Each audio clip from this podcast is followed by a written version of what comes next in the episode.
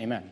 All right, well, we're there in 1 Corinthians chapter number 7, and we've been studying through the book of 1 Corinthians on Wednesday night, verse by verse, chapter by chapter, and we find ourselves in chapter 7 tonight. And uh, chapter 7 is a fairly long chapter, and there's a lot of just really good teaching in this chapter. It's 40 verses long, and uh, so we're not going to go through the entire chapter tonight.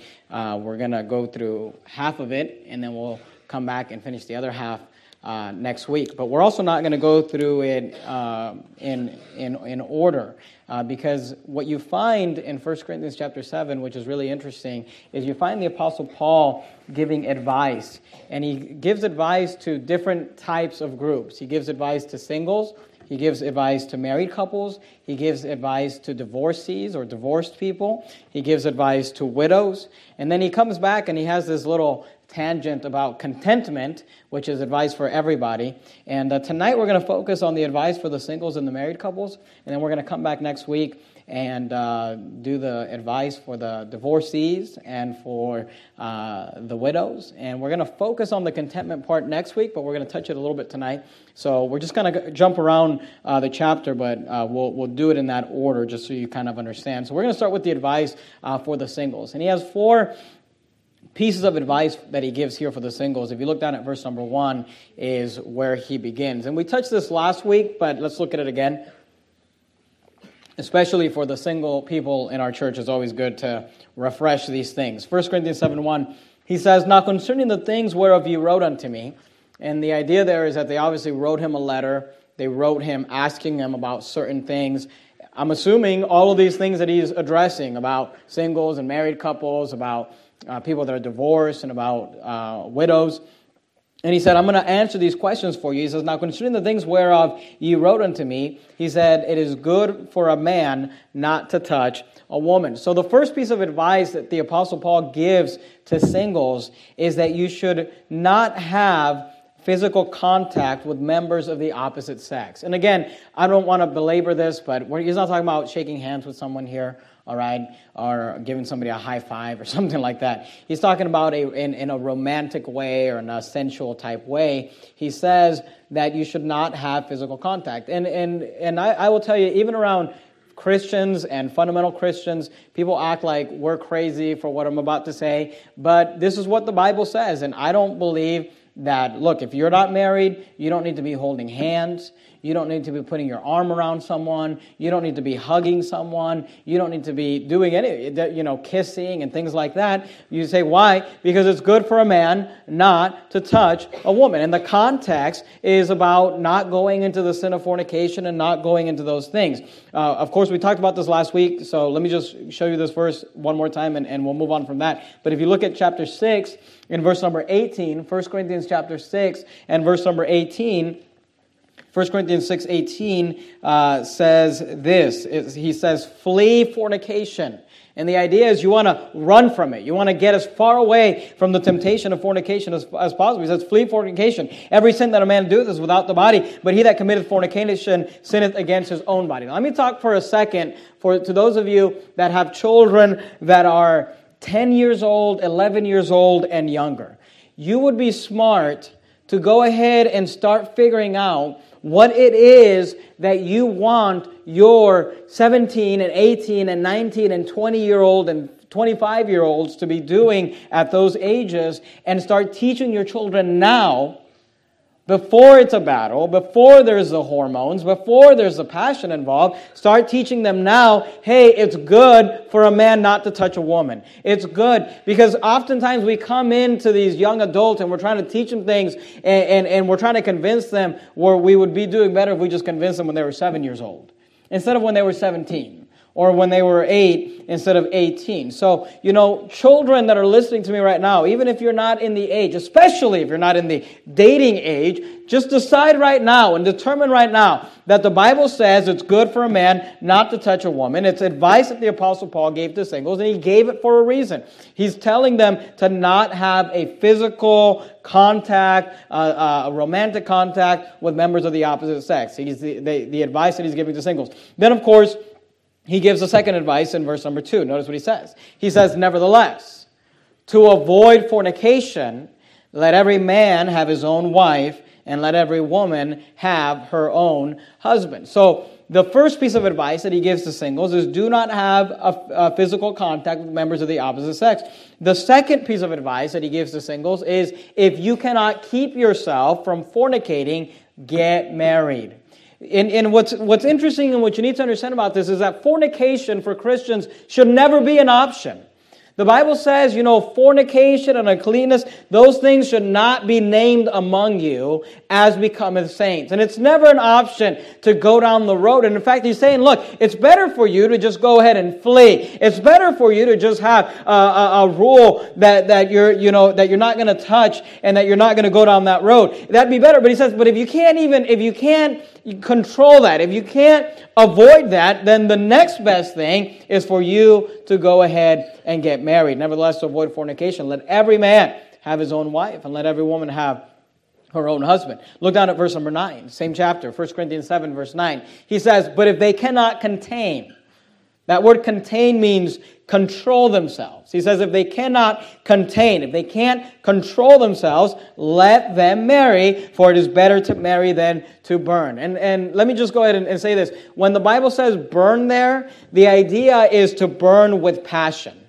All right. There's uh, in in Romans, and this is talking about you know reprobates, but it talks about how they burned in their lust. Okay. And the reason I'm bringing that up is because it's not saying because I've heard people say this. Well, they'll say like, well, if you commit fornication, you're going to go to hell you know, you'll lose your salvation. And they'll say, you know, the burn there is referring that you'll lose your salvation and you'll go to hell. Look, the Bible says you can't lose your salvation, okay? The Bible says that it's eternal life. The Bible says that no matter what you do, if you believe on Christ, He made a promise to you, He's not going to take it away from you. So you should not commit fornication, but even if you do, you're not going to burn in hell if you believed on Christ. That's heresy. It's talking there about burning in passion, burning in lust. He says it's better for you to marry than to burn. And doesn't that really fit the context better than adding, you know, heresy to the Bible uh, of like burning in hell? I mean, where's the, you know, that's not really in the context of this chapter.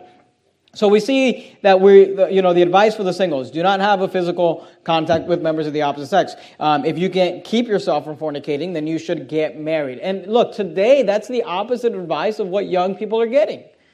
Today, young people are being told, don't get married. Go shack up together. Go fornicate for years and years and years. But that's not what the Bible says. The Bible says if you cannot contain, let them marry. To avoid fornication, let every man have his own wife and let every woman have her own husband. Go down to verse number 32. And again, uh, we're, we're dealing with the chapter tonight not in order, but by subject. So we're going to deal with all the verses that have to do with singles, and then we're going to transition into the verses that have to do with married couples. But here's, here's advice number three that he gives to uh, singles. Look at verse 32. But I would have you without carefulness. He that is unmarried careth. Now, you see the word care there or careth? The word care there has to do about being worried or being, you know, burdened with. He says, He that is unmarried careth for the things that belong to the Lord. Now, this is how it should be. And, and he says, how he may please the Lord. So here's advice number three for singles take advantage of your freedom and serve God when you're single. Now, that's not to say that you can't serve God when you're married, all right? But the Apostle Paul is actually going to talk about this uh, in this chapter. But here's what you need to understand if you're single tonight, if you don't have the burden or if you don't you're not bound you know if you don't have the husband to care for or the wife to care for or the children to care for if there's anybody in this church or in any church that is on fire for the things of God, that is faithful to all of the services, that is out soul winning every week without excuse. I mean, if there's anybody that should be on fire, it should be the singles. But you know, unfortunately, and I'm not saying this for our church because we got a lot of single people in our church that love God and they and they serve God. But you know what I found is in most churches, it's the singles that are the most backslidden. You know, you, you, you get these ladies with four or five kids and they're faithful to soul winning. You get these men that, are, you know, have a wife and have children and they're faithful to soul winning. And then you have singles that literally, you know, have to get up and just get some clothes on and show up for soul winning on Saturday. And it's like they don't have the character to do it. You know, they don't have the character. And, you know, shame on you. I mean, if you can't do it, if you can't show up for soul winning when it's you, How are you going to do it when it's you and four kids? How are you going to do it when it's you and, you know, six kids or whatever it is? And look, if there's anyone that should be on fire for the things of God, it's people that are not burdened. And that, that's not to excuse those that are married and that have children, but I'm just saying, I mean, if anybody's doing it, look, he's saying, he that is unmarried careth for the things that belong to the Lord. And really, that's how it should be. It should be those that are unmarried that are the most on fire and most faithful and most willing to show up and most willing to get to the work days and most willing. But unfortunately, that's not what we find eh, with most singles today. And look, and, and, I'm, and I'm not saying we had a lot of singles in our church that love the Lord and praise the Lord for them.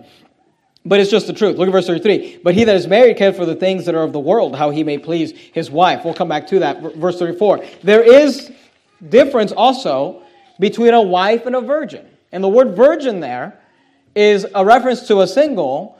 And you say, well, why does he just assume that all singers are virgin? Because he, he's speaking as in the way that things should be. This is how it should be. This is how it should be said among, you know, you shouldn't have to say like, oh, well, you know, half of our singles aren't virgin. He's saying, look, there's a difference between a wife and a virgin. You say, why does he use those two? Because those are the terms that should be said amongst believers. You should either be, look, ladies, you should either be a wife or you should be a virgin. Amen. You should either be a husband, guys, or you should be a virgin. That's what the Bible says. There's a difference also between a wife and a virgin. Notice what he says. The unmarried woman careth for the things of the Lord. This is how it should be. Notice what he says that she may be holy both in body and in spirit. But she that is married careth for the things of the world, how she may please her husband. We'll get back to that. Look verse 35. And this I speak for your own profit, not that I may cast a snare upon you, but for that which is comely, and that ye may attend, notice what he says, upon the Lord. Notice these two words, without distraction. Look, that's the life, that should be the life of Christian singles. That they are attending upon the Lord without distraction. Now keep your place there in 1 Corinthians chapter 7 and go with me to the book of Ecclesiastes. Ecclesiastes chapter 12. In the in your Old Testament, if you open up your Bible just right in the center, you'll more than likely find the book of Psalms. After Psalms, you got Proverbs, and then you got the book of Ecclesiastes. Ecclesiastes chapter number 12, and look at verse number 1. Every young person ought to memorize this verse. Ecclesiastes chapter 12 and verse 1. Ecclesiastes 12:1 says this, "Remember now thy creator in the days of thy youth, while the evil days come not, nor the years draw nigh, when thou shalt say, I have no pleasure in them. The Bible says to young people, remember now thy Creator in the days of thy youth. You know, don't waste your time. Don't waste your life. Make sure right now, while you're single, while you're waiting for God's will and for the person that you'll spend the rest of your life with, hey, during this time, you ought to be attending to the things of God without distraction. It ought to be said of you that you in the days of your youth remembered the Lord and served God. And you know, the, the biggest problem that I found, and keep your place here in Ecclesiastes because we're going to come back towards Psalms later in the, in the message, and I want you to be able to get to it fast. But go back to 1 Corinthians 7. The biggest problem that single people have is that they get so caught up in this idea of finding the right type of guy, right? or finding the right type of girl. They're looking for the right partner. They're looking for the right husband and the right wife. And let me explain something to you. Instead of being so worried about finding the right type of guy, why don't you work at becoming the right type of girl? Or instead of getting so concerned and finding the right girl, why don't you just worry about finding the right guy? Because, you know, here's what I believe I believe that God will help you and God will bless you in your marriage if before you get married, you worked at becoming the right type of husband, the right type of wife. You know, prepare for the day when you meet that person who eh, you know who, who you'll marry and you'll spend the rest of your life with but today young people are so concerned with finding mr right you know and then they find mr right or they find mrs right but they're all wrong. You know, their, their lives are all messed up. Hey, work on yourself during this time when you're single. Work on yourself and work on loving the Lord and, and, and, and uh, serving Him. And this is what the Apostle Paul, and keep in mind, the Apostle Paul himself is speaking as a single man. Now go back to 1 Corinthians 7, and let me go ahead and say, you find this, you find the emphasis in this chapter when he's talking to singles. We're about to transition to the couples here in a minute. But he, the emphasis is in this. Again, last part of verse 35 that ye may attend upon the Lord without distraction. And you know, something that my wife and I are now and you know in the future and, and until the day that our children get married the advice that we are going to give our children that we are giving our children is that when it comes to finding a mate, when it comes to finding a spouse, whether it's a wife for our sons or uh, uh, a husband for our daughters, is that they should be looking for someone who is busy serving the Lord before they ever came into that picture. Because this is the problem that people have is they want to go marry someone. And look, I've been in ministry now for, you know, over seven years. I've dealt with a lot of couples. I've dealt with a lot of marriages. I've dealt with a lot of issues. And you know what you find is that people will marry someone who they think they can change. Oh, well, he'll get spiritual after we get married. You know, he'll, he'll start, you know, coming to church after we, or she'll get spiritual. Look, if you think that you're going to marry someone and change them, you are in for a rough ride at marriage. You don't want to find someone and, and figure out, well, well, you know, I, well, I'm going to have to change everything about her. I'm going to have to change everything about him. Or maybe she'll get spiritual. Or maybe he'll get spiritual. Or maybe he'll go get a job. Look, if he doesn't have a job when you're not married, why would he get a job after you get married? You know, or maybe he'll do this. Or maybe she'll do that. Look, that is a mistake. Find someone who's busy in the Lord's work, who's doing everything they're supposed to be doing before you got in the picture, because look, then you'll know their motives are right. Then you'll know that they really, you know, my wife and I, I met my wife when we were 17 years old and I got her saved, but honestly, we did not date. There was not even any, you know, we were just friends. It wasn't even an idea for us to start dating or anything. You know, for a long time, she just came to church she, you know, uh, started going soul winning. She started going to all the services. She started changing the way she dressed, you know, and started uh, dressing modestly and things like that. And here's the thing, you know, there's nothing in my heart that I have this concern like, did she just do that? You know, she did that because she loved the Lord.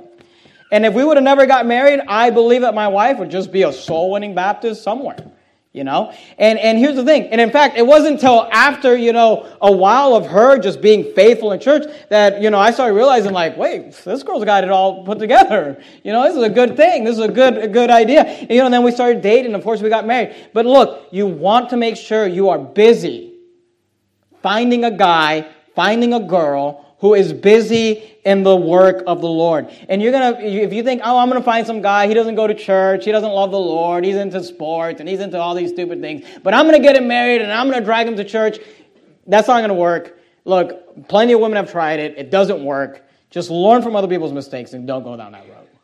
Make sure you say, well, what am I looking for? You're looking for someone who's attending upon the Lord without distraction. You're looking for someone who is unmarried and they are concerned with, they care about the things of the Lord. They're doing it for God. You're looking for the person who's remembering the, their Creator in the days of their youth. So we saw number one that he says don't have a physical uh, relationship, contact with members of the opposite sex. And we saw number two that he says if you cannot, if you cannot keep from fornicating, then get married. All right? Uh, and then he says number three, if you are, uh, number, point number three, I don't even know if I gave you the point, but he says you're not commanded. I'm sorry, point number uh, three is if, if you want to get married, realize what comes with that. And what comes with that is the fact that you need to be uh, serving the Lord before you get married so that you'll be able to find the right type of person. Here's point number four you are not commanded to stay single, but if you can, it's a good idea.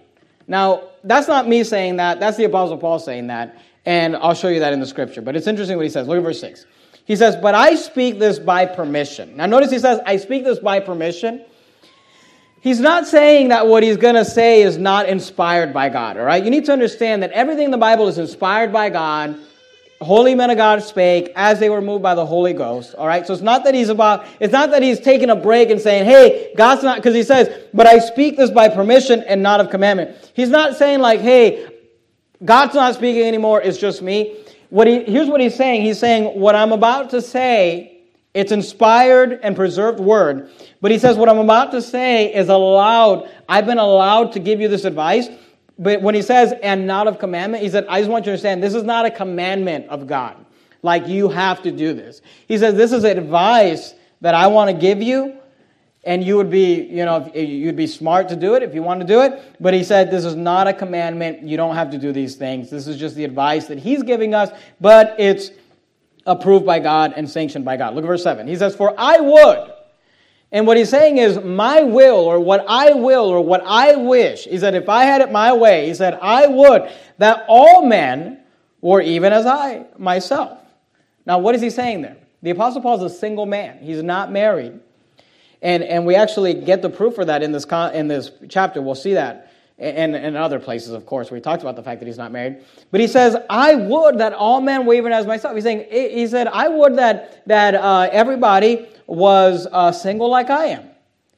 But every man had his proper gift, not gift of God. Now here's what he's saying: not everyone has the gift or the ability to remain single like I can. That's what Paul is saying.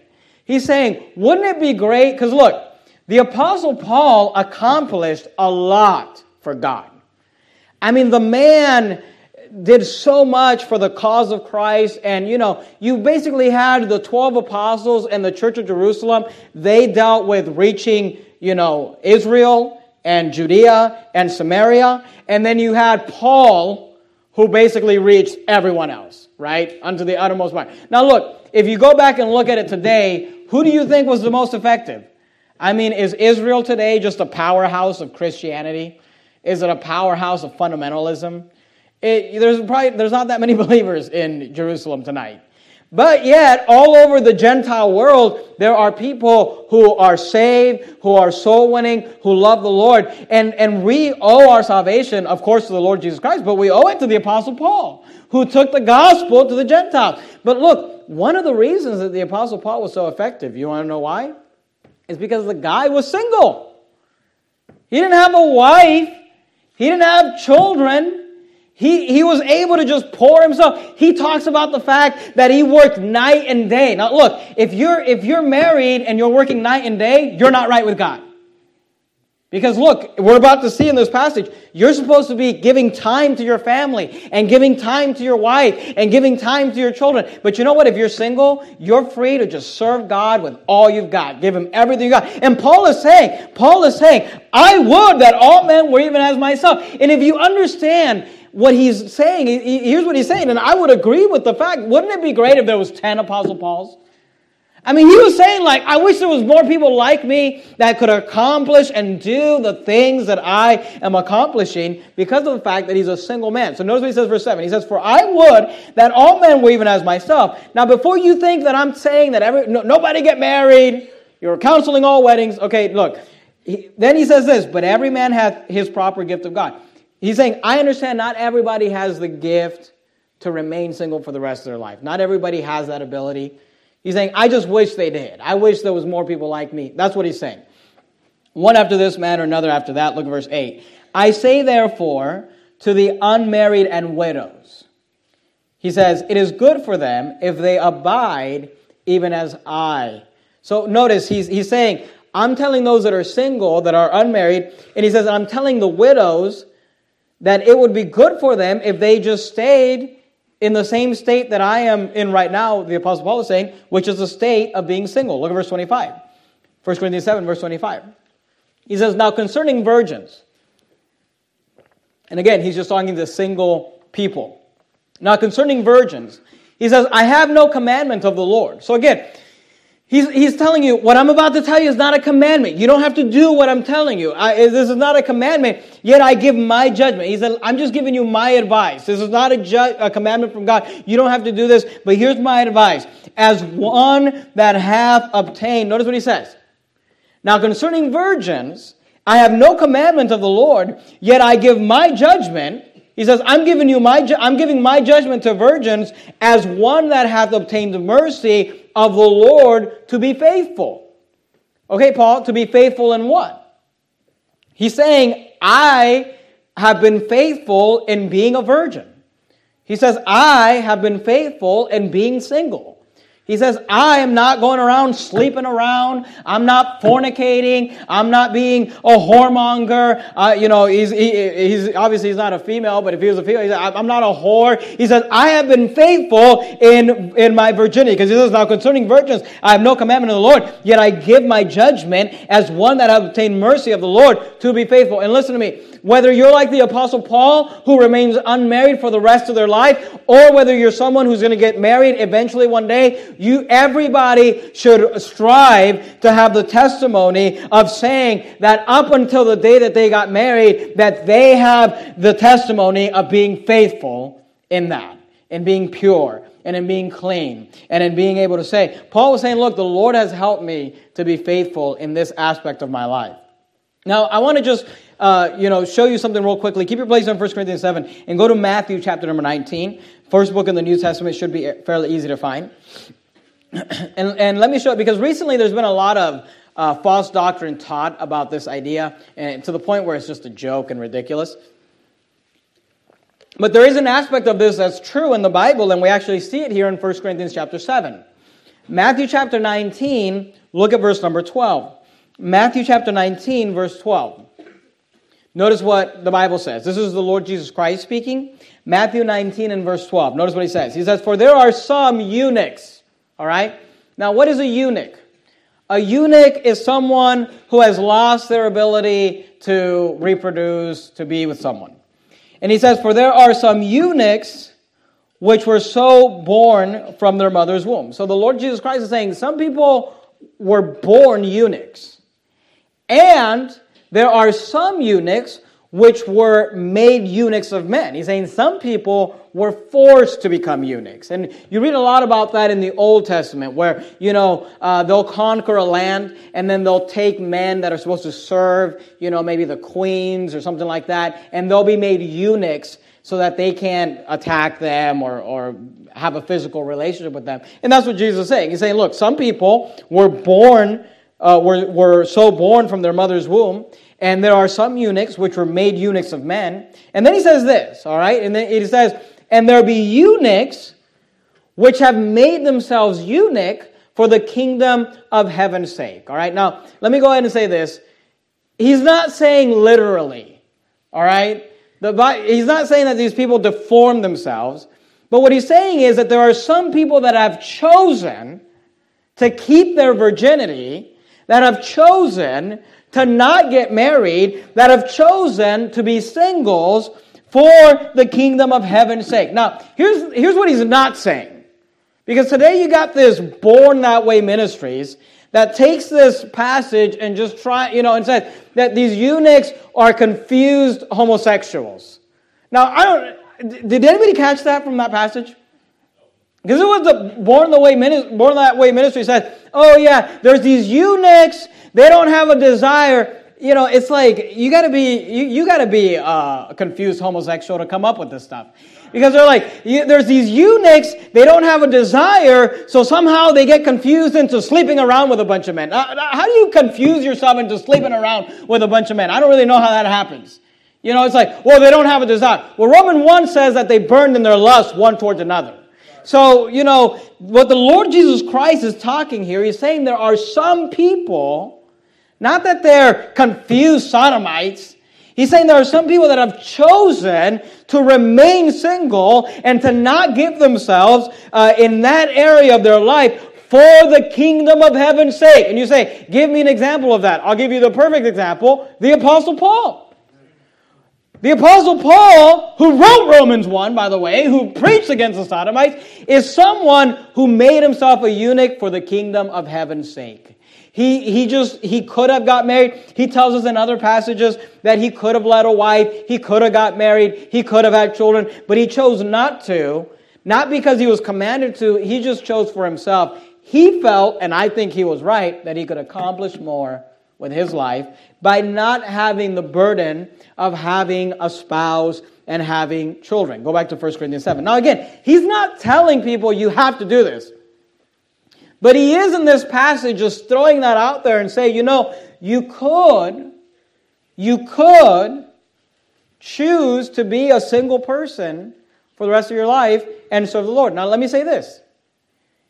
And he's going to explain this here in a second. In fact, let's look at it before I say anything. 1 Corinthians 7, look at verse 26. 1 Corinthians 7 26. Notice what he says. I suppose, therefore, that it is good for the present distress. I say that it is good for a man so to be. A good for man, it's good for man so to be what? So to be single. So to be a virgin. If they could do it. That's what he's saying.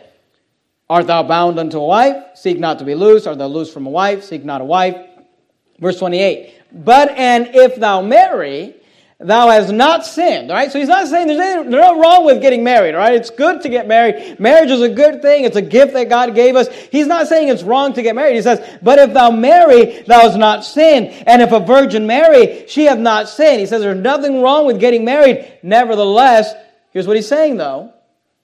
He's saying there's nothing wrong getting married. Nevertheless, such shall have trouble in the flesh and this is the Apostle Paul, not me saying this. He's saying, look, if you're going to get married, there's going to be troubles and trials and problems that come along that. Because look, what is marriage? It's taking two individuals. The Bible says, twain shall become one flesh. They'll become one. You leave father and mother and you cleave unto your wife and you become one flesh. And look, whenever you take two individuals and make them one, there's going to be, especially in those first few years, some issues in adapting to each other and figuring out how marriage goes and, and, and, and time that you have to devote towards your marriage. And he's saying, look, there's trouble in the flesh, but I spare you. Now look at verse 36. 1 Corinthians 7 36. 1 Corinthians 7.36, notice what it says. But, any, but if any man think that he behaveth himself uncomely toward his virgin, if she pass the flower of her age and need so require, let him do what he will. Notice what he says. He sinneth not, let them marry. He's saying, look, there's nothing wrong with getting married. It's good to get married. And look, not everybody has this gift. I say right now, I don't have this. I'm glad that I'm married to my wife. I'm thankful for my wife and I'm thankful for our children. You know, he's just saying there may be some people out there who have this gift, who could do this. Look at verse 37. Nevertheless, he that standeth, he that standeth steadfast. Okay, so notice what he says. He says, if there's a young person out there that can stand steadfast, meaning they are determined, in his heart, having no necessity. So they, they, they don't have a need to have to fulfill that physical desire. You say, well, do they not have a need because they're confused sodomites? No.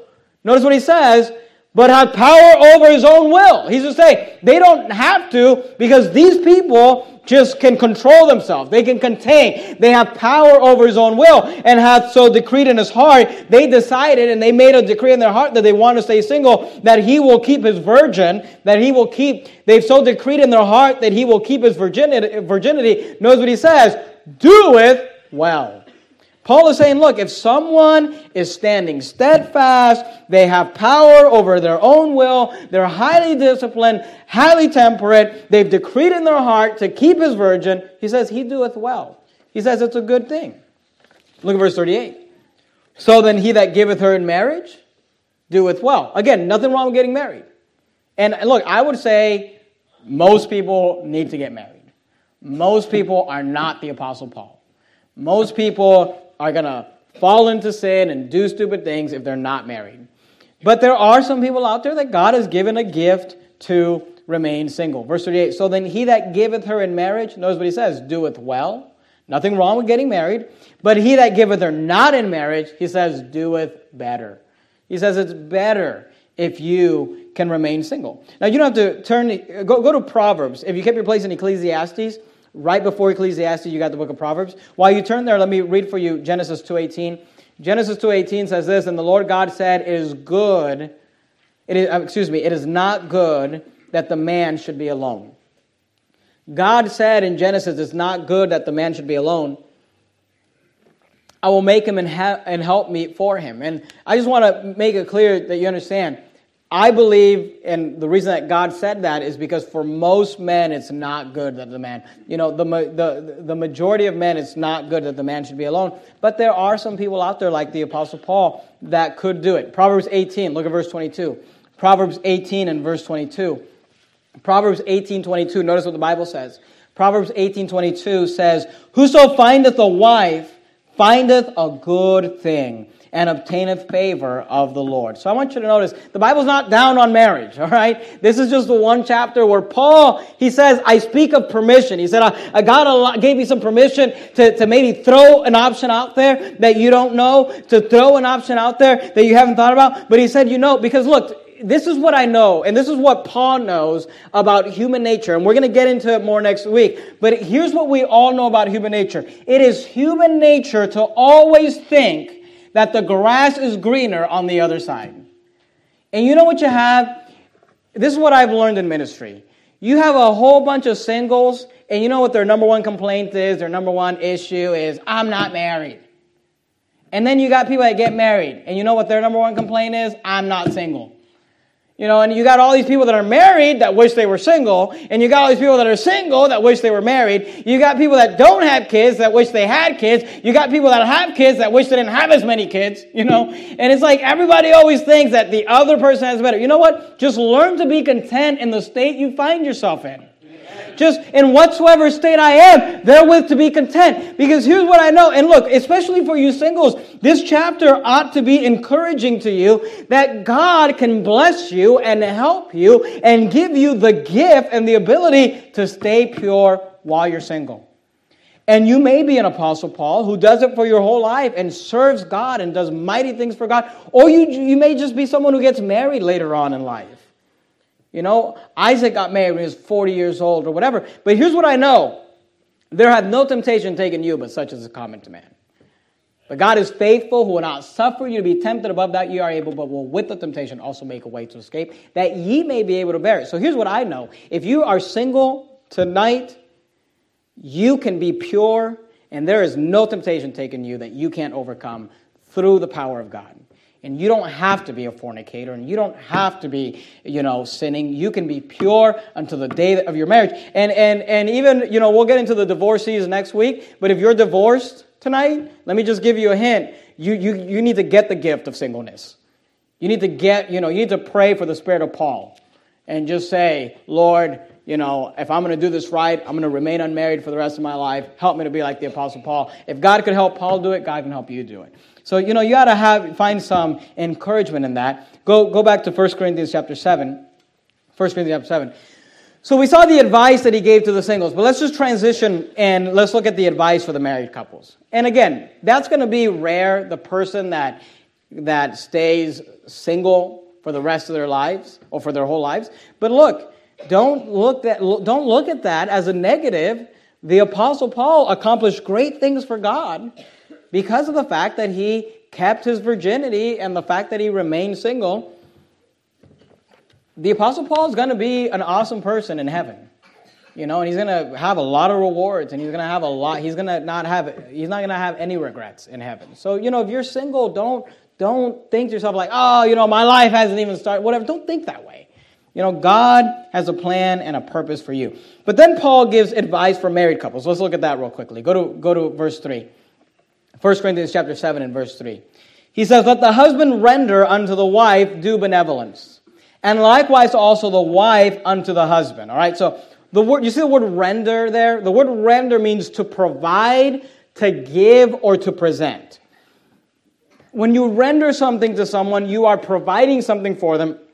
You are presenting them with something. You are giving them something. He says, Let the husband render unto the wife and, and by the way, that word render is also translated, that same word is translated in our King James Bible and other places in our King James Bible as the word pay, paid, perform, reward. So when he says to render, it's like you're giving someone a reward. It's like you're paying them. You are performing a vow. You're giving them something. You are presenting something to them. Then he says this, let the husbands render unto the wife due. You see that word due there? D-U-E? Due benevolence. What does the word due mean? It means a required payment. It's like when the rent is due. Right? You've got to pay it. That word is also translated in our perfect King James Bible as the word debt or debtor, indebted, owe, always. This is something you owe. So notice what he's saying. He's saying the husband needs to present, needs to provide, needs to reward, needs to give, needs to render unto the wife something that is due her. It's something that he owes her. It's a required payment. He's in debt as a husband to give unto his wife due, notice this word, benevolence. Now, what does the word benevolence mean? The word benevolence means the quality of being well uh, meaning or kind.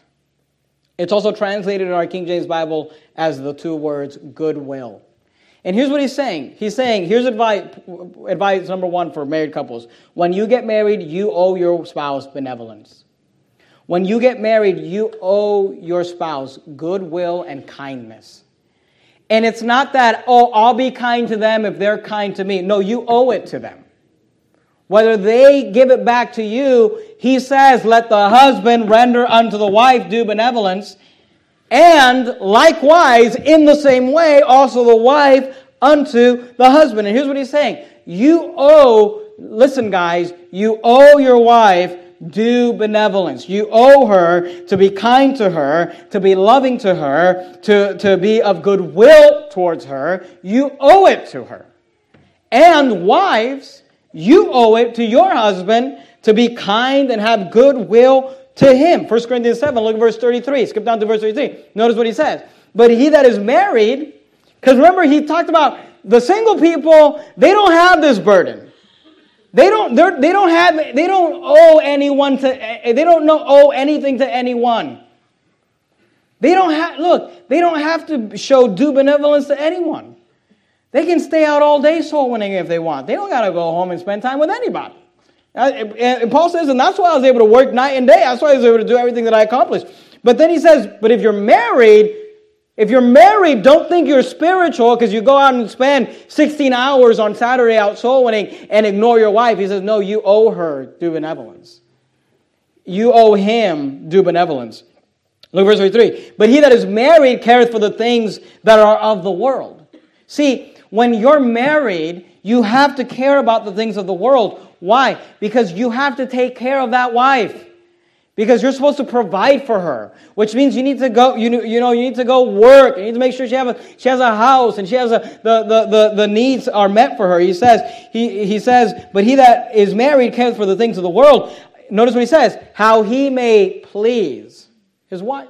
The word please means to make her happy, to make her pleased. It's the same idea of benevolence, goodwill. Look at verse 34. There is difference also between a wife and a virgin. The unmarried woman careth for the things of the Lord, that she may be holy both in body and in spirit. But she that is married cares for the things of the world, how she may please her husband. And here's what he's saying when you got married, it's not about you anymore. And even if it was you and you were super spiritual, now that you're married, you owe it to your spouse to show due benevolence. And look, I, I will tell you right now, I am shocked at how I witness women talking to their husbands or husbands talking to their wives. And you know, here's the honest truth, and I'm not trying to make you feel bad, but if this is you, you should feel bad. We often show more respect to some stranger we've never met you know, I see wives show more respect to some clerk at a, at a, at a grocery store, and then they come home and they just speak to their husband like he's just nothing. Or vice versa. And you know what? It ought not so to be. Because the Bible says you owe her and you owe him due benevolence. And those things look different. And I don't have time to go through and Ephesians chapter 5 and explain it all to you. If you're having problems in your marriage, you need to go and study Ephesians chapter 5. But let me just give you a quick synopsis, all right? What you say, ladies, what does it mean to show due benevolence to your husband? It means you treat him reverently. Look, I'm just, you know, take it or leave it, but you want to have a good marriage, you start respecting your husband and admiring him and you'll be shocked how he responds to that. And you say, and you husbands, here's, here's the advice. Here's what Paul said in Ephesians 5. You are to love her sacrificially, like Christ loved the church and gave himself for it, and you are to love her selflessly. Like you say, well, how do I do that? Well, just figure out how you love yourself and just love her like that. and you'll be shocked how she starts treating you. You say, why? Because you owe each other due benevolence. You owe it to each other to be kind and of goodwill towards each other. So, advice for married couples. Number one, when you get married, you owe your spouse benevolence. Number two, and this is always where it gets awkward, so let's try to move through it quickly. When you get married, you owe your spouse a physical relationship. Notice verse 4. The wife hath not power of her own body, but the husband. And likewise, so in the same way, also the husband hath not power of his own body, but the wife. Now notice, in verse 3 he said that you owe her and you owe him due benevolence. It's something you owe. He continues this idea when he transitions to this thing about owing them a physical relationship. Verse 5, he says defraud. What's it mean to defraud? It means to wrongfully deceive, to take something by deception, to steal. He says you're stealing from your spouse when, when you withhold from them the physical relationship. It says, defraud ye not one another, except it be with consent for a time, that ye may give yourselves to fasting and prayer and come together again. And Satan tempt you not uh, for your incontinency. Now, and, and that word there means lacking self restraint or uncontrolled. But I want you to understand. Notice in verse 5, he says, Defraud ye not one another, except it be with, cons- with consent. Here's what he's saying if you're going to go through a season of life where you're not coming together physically, you need to both consent to that. You know what's you know what it's not saying? It's, it's not saying, "Oh, my husband upset me, so I'm going to punish him by not, you know, being with him for the next month." Look, that's wicked. That's wrong. Or vice versa. You know, I, there's this idea out there that that uh, you know women don't want to be with their husband, but you know what I found is people are weird. There's guys out there that don't want to be with their, with their wife, and there's wives that don't. Look, all of it is wrong. All of it is trash. And here's what I'll tell you. If you develop a marriage where both of you are emotionally satisfied, where both of you are kind and benevolent to each other, where you show him respect and reverence, and you show her love, and you have also a relationship where you're both physically satisfied, you know what you'll have? You'll have a great marriage. Just take this single man's advice because he's got the Holy Spirit of God speaking through him. And he's telling you, look, if you're both emotionally satisfied and you're both physically satisfied, you'll have a great marriage. You'll have a wonderful marriage. And you know, I don't want to talk too much about it, but let me just say this. If when it comes to this thing, notice what he says. Look at verse 5 again. Defraud ye not one another except to be with consent for a time, that ye may give yourselves to fasting and prayer. And, and I just want you to notice, he's saying, look, there's only one time when you want to withhold from this relationship, and it's when you're fasting.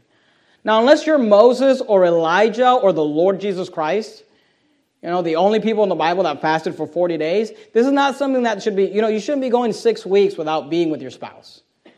And I'm just trying to help you. And look, if you have problems in this area where you don't enjoy it or your spouse doesn't enjoy it, then you need to just give some time and effort and energy into this area and get it right because it's important. You cannot have a good relationship and a good marriage and be suffering in the area of the physical relationship. Because look what he says at the end of verse 5 that Satan tempt you not.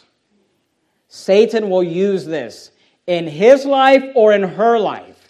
So look, if it's you, man, and you're just, you know, don't have the drive or what, you need to figure out how to fix that and make sure that your wife is both emotionally and physically satisfied. And if it's you, lady, who's just, well, you know, it's been eight weeks, I guess, look, that is wicked as hell.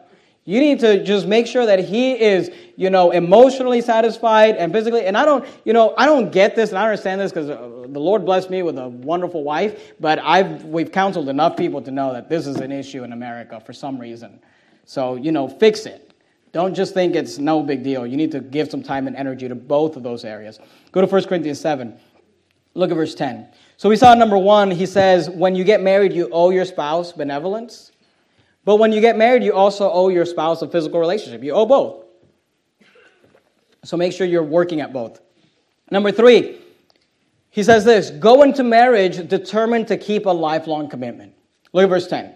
He says, And unto the married I command, Yet not I, but the Lord. And again, he's, he's, he's, the idea is that all of this is inspired, all of this is the Word of God. He says, Let not the wife depart from her husband. And if she depart, let her remain unmarried or be reconciled to her husband. We'll talk about that next week. And let not the husband put away his wife. You know, the Bible says that the Lord hateth putting away. God hates divorce. And if you're here tonight and you've been divorced, I'm not trying to beat you up. Obviously, if we confess our sins, He is faithful and just to forgive us our sins, to cleanse us from all unrighteousness. You ask God to forgive you and you move on. And if you're married, then make sure you go into that marriage committed to a lifelong commitment. But just understand this God's plan for marriage is one man and one woman for one lifetime. It's a lifelong commitment. Look at verse 39. He says, The wife is is bound by the law as long as her husband liveth. But if her husband be dead, she is at liberty to marry to, to whom she will, only in the Lord. So the idea is that you are to ma- be married for, for life until death do us part. Go, go back to 1 Corinthians 7, look at verse 12. So, advice number three go into marriage determined to keep a lifelong commitment. Here's advice number four. If you are married to an unbeliever, Stay married for the sake of your spouse and your children. Notice what he says in verse 12. He says, But to the rest speak I, not the Lord. If any brother hath a wife that believeth not. Now, look, let me just say this. The best thing would be is to not marry someone who's not saved, all right? The Bible says to be not unequally yoked together with unbelievers. And you'll save yourself a lot of problems by not going down that road. And let me say this because we quote that verse about being not unequally yoked together with unbelievers, and, and I understand that we apply it to marriage, and that's great. And absolutely, you should not, you know, be getting married to people that are not saved. That'll save you a lot of problems. But let me just give you another advice. And this is something that we talk to our children about. And our children are young, but we talk to them about these things. Is make sure that when you marry someone, even when they are saved, marry someone who is your equal. Listen, listen, ladies. If you're on fire for God and you're a soul winner, I'm talking to single ladies, you're a soul winner, you're on fire for God, you're reading nine chapters a day, you don't want to marry some guy that shows up to church every three weeks. Say, oh, well, he's, he's, he's, he's saved. Yeah, but is he your equal? You know, you'll find that marriages are hard when you got one who's real spiritual and the other one lacking, especially when the one who's spiritual is the wife. That's, that's even worse. But even the other way around, you know, you don't, look, let me explain to you this, this idea, and, and it's, it's, it's came into our movement, and I don't know why, but there's this idea in our movement that the guy can just be on fire for God and just marry some girl that's not spiritual and it'll be fine because she's supposed to lead. That doesn't work. Okay, that doesn't work. And if you want to go in ministry, that you will fail in ministry. Your wife needs to be as spiritual as you are. Make sure you find your equal. Make sure your husband's as spiritual as you are, because that stuff is ridiculous. Look at verse 12. But to the rest speak I, not the Lord. If any, and look, there have been there have been churches in our movement that have failed because the wife wasn't on board. All right, so I'm not just saying that; it's true. It's the way it goes. If any brother hath a wife that believeth not, and she be pleased to dwell with him, let him not put her away. Verse 13. And the woman which hath an husband that believeth not, but if he be pleased to dwell with her, let her not leave him. Notice he's saying, look, don't, don't think, oh, well, I got saved now and she's not saved, so I'm going to divorce. He said, no, stay with them. Verse 14. For the unbelieving husband is sanctified by the wife, and the unbelieving wife is sanctified by the husband. Notice what he says. Else were your children unclean, but now are they holy. He's saying, look, it's worth staying married to someone who's not a believer just for the sake of your children. Because here's the thing it's better for your children to be raised by mom and dad, even if dad's not saved, or even if mom's not saved. That's what he's saying. And you know, today you got people that'll say, oh, well, you got to leave him or you got to leave her. You don't want to be in one of these marriages that it's just for the children. That's not what Paul said. Paul said, look, staying together for the children is a good enough reason to stay together. Amen. Say, oh, you think I should stay together? You think I should stay with my wife? You know, we're having a rough marriage, but you think I should stay? Because the, the only reason I would stay is for the children. Is that worth staying? Yeah, that's worth staying. And, and you say, well, what, what advice you give to those people? Have more children. So you'll stay longer. Because you know, most people end up getting divorced. They get married for 20, they're married for 20 years, 30 years, and then they get divorced when they become these empty nesters. You know, the last child leaves the home and now it's time, time to divorce. You know, just have more children. It's a good enough reason. It's a good enough reason. You know, this idea, should we just get married to not fornicate? Yeah, it's a good idea. That's what Paul said. And it flies in the, in the face of, of what our culture teaches today. But look, we live in a culture where people think it's normal to become another sex and to sleep with people that are your same sex and, and, to, and to be pedophiles and perverts. That's the world we live in. You really want to get advice from those people? They say, look, they say we're crazy. I, I'm, happy, I'm, I'm fine being crazy. If that's normal, let's be crazy. But that's what the Bible says. God, you say, well, you really think we should stay married just for the children? Yeah. Else were your children unclean, but now are they holy. It's worth staying married just for the kids. Verse 15, but if the unbelieving depart, let him depart. A brother or sister is not under bondage in such cases. We'll deal with that next week. But God hath called us to peace. It's not saying what you think. Verse 16, for what knowest thou, O wife, whether thou shalt save thy husband? You know, you never know. You might eventually get your husband saved. Or how knowest thou, O man, whether thou shalt save thy wife? And, and if you connect that to what Peter taught, he said that the way that you could be a blessing to your unbelieving spouse is by living right, by being, you know, wives being submissive and loving and all those things, and you could win your unbelieving spouse. So he says, look, if you're married to an unbeliever, stay married for the sake of your spouse and for the sake of your children. But of course, it would be better to not marry an unbeliever, and it'd be better to just find someone who's on board and serving God and loving the Lord. So let me just real quickly get, you know, run run through the, the, the pieces of advice so you can, you know, make sure you apply them to your to your lives. Advice for singles: Do not have physical contact with members of the opposite sex. If you cannot keep yourself from fornicating, get married. Take advantage of your freedom and serve God while you're single. And number four, you are not commanded to stay single, but if you can, if you happen to be one of those, you know, gifted Pauls who could do something great with your life in singleness, then according to Paul, he says it's a good idea. Married couples, make sure that you understand when you get married, you owe your spouse benevolence. You owe them to be kind to them. You owe them to spend time with them, to talk to them, to communicate with them, to, to, to, to render unto your wife and unto your husband due benevolence. And also realize that when you get married, you owe your spouse a physical relationship. And, you know, make sure that your both needs are being met the emotional and the physical. Number three, go into marriage determined to keep a lifelong commitment. Look, when you get married, just erase the word divorce from your mind. Go, go into the if you're if you're one of these people that likes to use the word divorce when you're arguing, don't do you know don't do that. But if you do that, you know, go home right now, find every dictionary in your house, and just and just cut out the word divorce. You know, and and, and if you're single, cut out the word fornicate you know, and you know, just get those words out of your out of your mind. It, marriage is a lifelong commitment. Period. That's what God says. And if you're married to an unbeliever, stay married for the sake of your children and for the sake of your spouse. Who, who knows? You may end up getting your spouse saved. Let's bow our heads and have a word of prayer. Heavenly Father, thank you, Lord, for your word. Thank you for this chapter where you give us just some very direct teaching, Lord. And I, I, pray that you would just help us to receive it, Lord, and help us, whatever stage we, of life we happen to find ourselves in, Lord. Help us to take the advice for, our, uh, for those that are single and for those that are married, Lord. And I, I pray, I want to pray a special prayer for our singles in this church, Lord, that you would help them to maintain their purity and help them, Lord, to flee fornication and help them to serve you in their singleness, Lord, and to serve you with their lives and to, to remember their Creator in the days of their youth. And, and, and Father, I'd, I'd like to pray a, a special blessing on our married couples. Lord, and I just pray you'd strengthen the marriages in this church. I pray, Lord, if, if, have, if their marriage is lacking in the emotional connection and the benevolence, Lord, help them to begin to communicate and talk. There's so many couples that just don't talk. They're not friends with each other. Lord, help them to develop those friendships. And Lord, if they're lacking in the physical relationship, help them to, to endeavor to fix that and to get that correct, Lord, as you would have it, Lord. And I just pray you'd bless our married couples and strengthen our families and strengthen our children. Thank you, Lord, for giving me a wonderful wife. In Jesus' name we pray. Amen.